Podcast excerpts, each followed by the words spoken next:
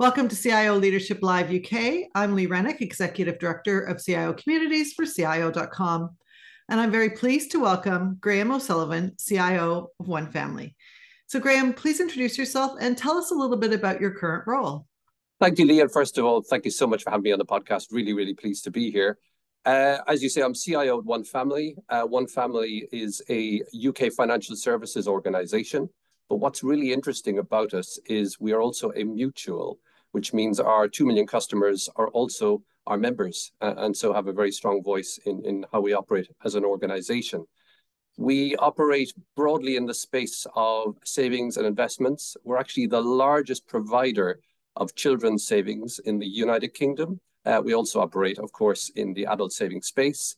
Uh, and our other huge area of focus is protection, and we are top five in over 50s uh, life insurance in the UK.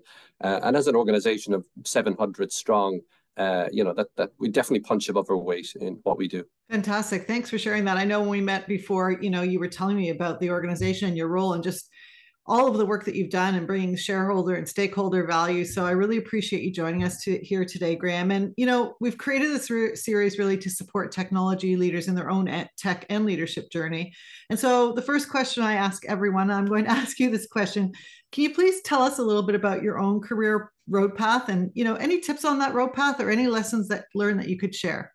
Sure. Uh, so it's been broadly 25 years, almost 25 years in financial services, and I, I hope not to. Uh, give you too long a version on that. But uh, I started my career in investment banking IT, uh, very much working on the edge of trade floors. I spent my first 11 years working at Citigroup, which at that point in time was in a really interesting space. Number one, it had become the biggest bank in the world.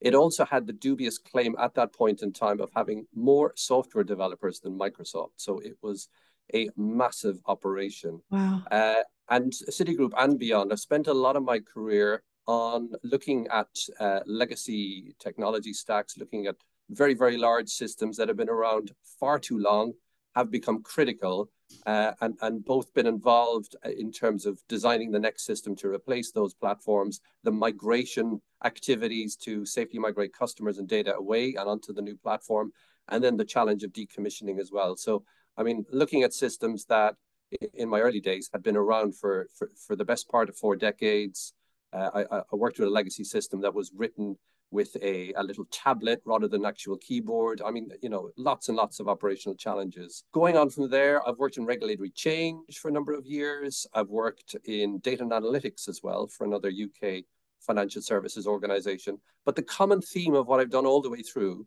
is looking at those challenges of transformation. How do we transform both in terms of technology and in terms of data to, to take a business forward? In terms of lessons, I, I, think the first thing is, you know, I, I remember listening to uh, conversations like these in, at points in my career, and you're looking for that that secret sauce. What is the thing I need to do? And I'll write that down. I'll do it, and everything will yeah. be okay. I, I think um, one thing is, uh, you know, I think it's more about the journey. So for me, it is around master the job in front of you. That that's probably the key bit of advice I've give, give to anybody because that's where the conversation begins. That's where you start to get noticed. That's where people start to talk about you. And that's where people start to keep you in mind for things. But on the flip side, the other thing I would say is, is, is keep an ear out for those opportunities. And one of the ways opportunities I've found have presented themselves is where you're sitting in a conversation and someone says, We have this problem. It keeps getting batted around. No one seems to be able to tackle it and sort it out. That is rich opportunity space uh, and, and quite often the makings of, of next steps in one's career as well. I love that. I love that thinking and advice around just, you know, being able to listen and contribute and be a part of that whole discussion and conversation. Because I think often we hold ourselves back, sometimes for doing it for various reasons, right? So uh, I appreciate you sharing that with me. So you did talk about, you know, your career and um, really wanted to jump into talking about something we chatted about a few weeks ago, and that was digital modernization and legacy systems, which you just mentioned. And you know, I speak a lot of, with a lot of CIOs, and you know, there's still we're talking still about digital modernization, right?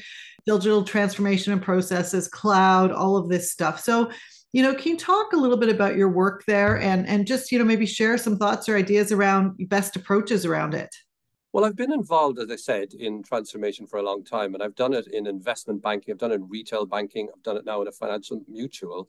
Uh, and the pattern is broadly similar that I think it generally starts with a recognition we have a problem, be it the technology stack, be it the business processes it's supporting, be it a need to innovate and change because the, the products uh, are demanding that innovation.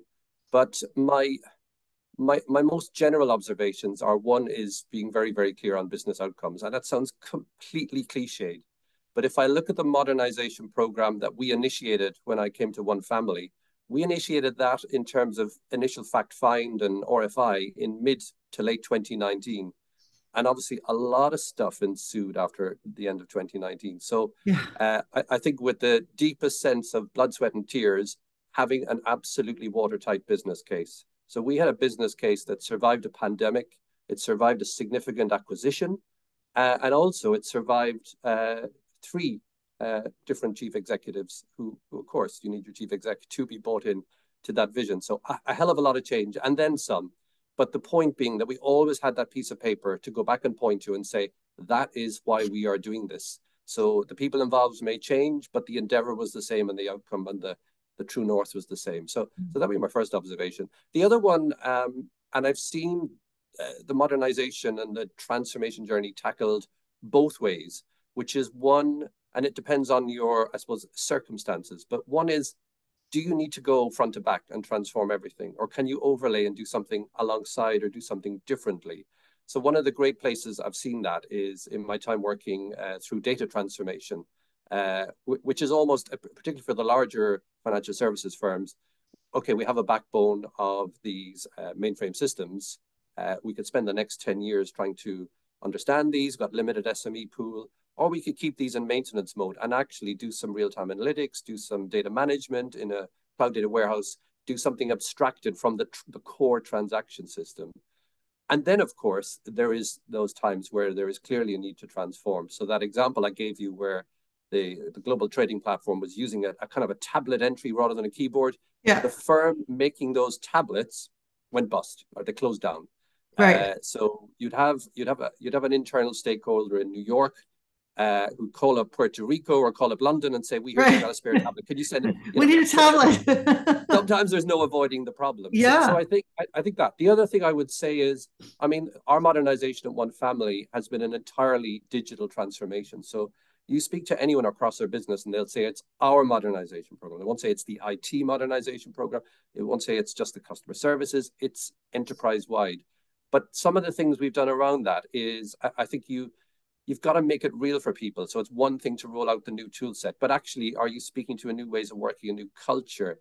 This very uh, colorful background behind me is not a Zoom virtual background. This is our uh, one of our rooms in our refurbished building. So, you know, we're changing business processes, but we're also changing that experience for employees coming into the building as well as those working from home to say this is about a different way of doing things because what we're trying to do is create as a digital transformation generally is that self-serve experience for our customers mm-hmm. but equally we have our people and our team here particularly to help those who maybe the digital journey is either not native for them or they have additional needs and need that additional support.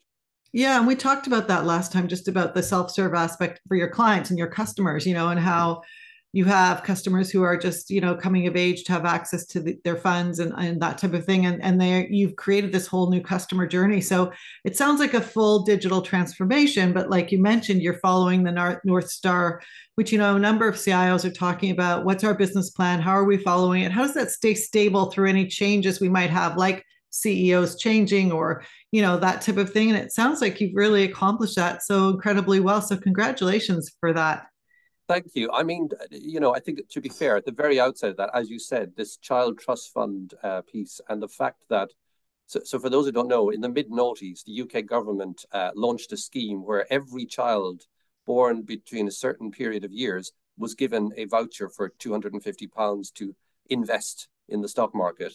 Uh, so th- there was a situation where we had a cohort of customers, a, a very large number of customers, becoming our customers. We couldn't engage with all of them directly. They were children until they turned 18, but we knew they wanted a digital journey. So it's not like we sat here with a magical crystal ball and said, let's transform and modernize. The imperative was knocking on the door loudly saying, what are you going to do? Now, for us, that was a great use case because presented a lot of challenges. How do we do that self-serve digital journey, but equally uh, serve the rest of our customers? But it gave us that confidence to say, you know what, this is the right way to go, and let's let's look across the rest of our product set and do more of this. Amazing. Congratulations. So, okay, let's now move to the next quest question, which is really tying into this very well because it's about, you know, continuing to talk about innovation, but really obviously, you know, Gen AI and large language models are so prevalent in discussions I'm having around innovation, around technology. Uh, I, the other day, had to change a travel arrangement and I got my first AI chatbot and I was thrilled at how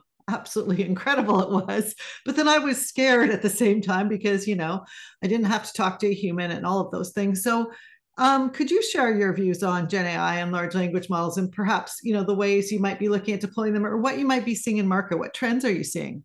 Well, I feel like coming full circle because my uh, background is electronic engineering, and I spent my final year, a lot of that time in a lab, playing with algorithms on edge detection and vision systems and you know, down to matrix multiplication, really root level of, of what was at that time, the early, uh, I suppose, right. AI paradigm.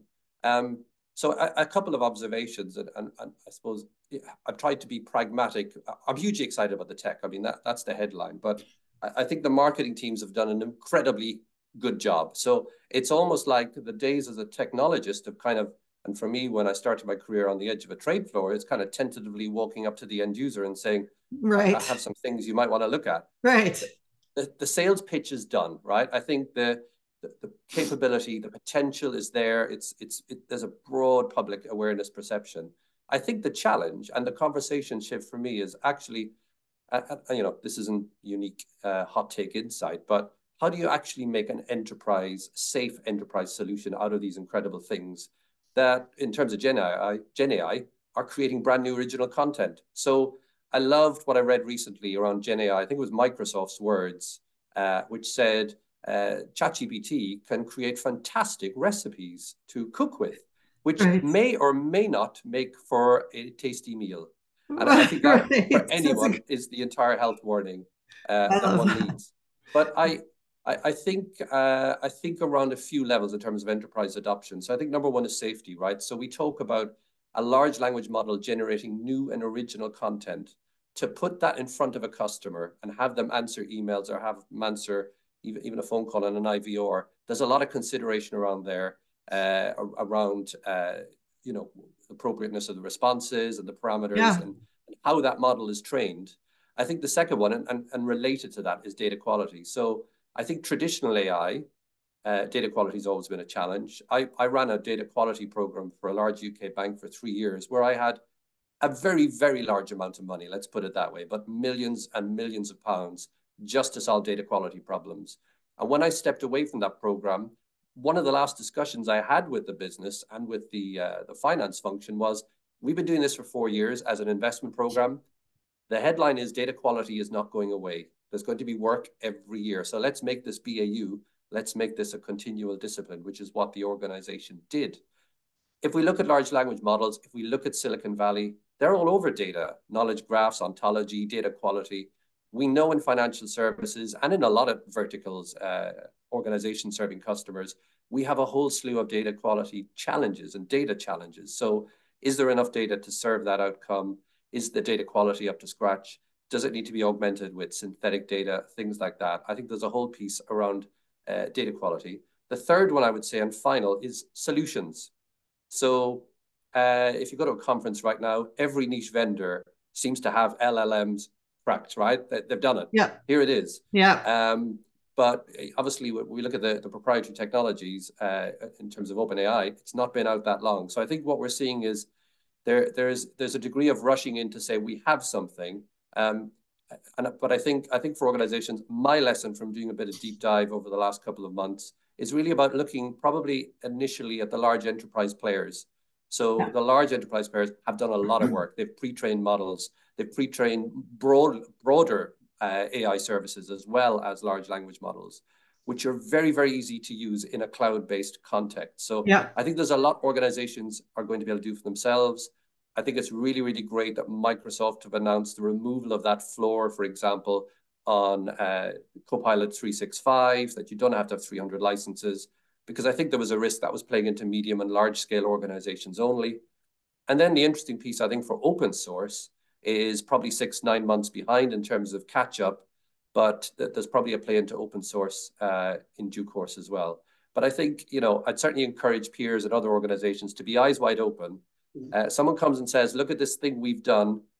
What have they really built before they sell it to you at a premium? Or have they just wrapped one of those enterprise services with some branding and content?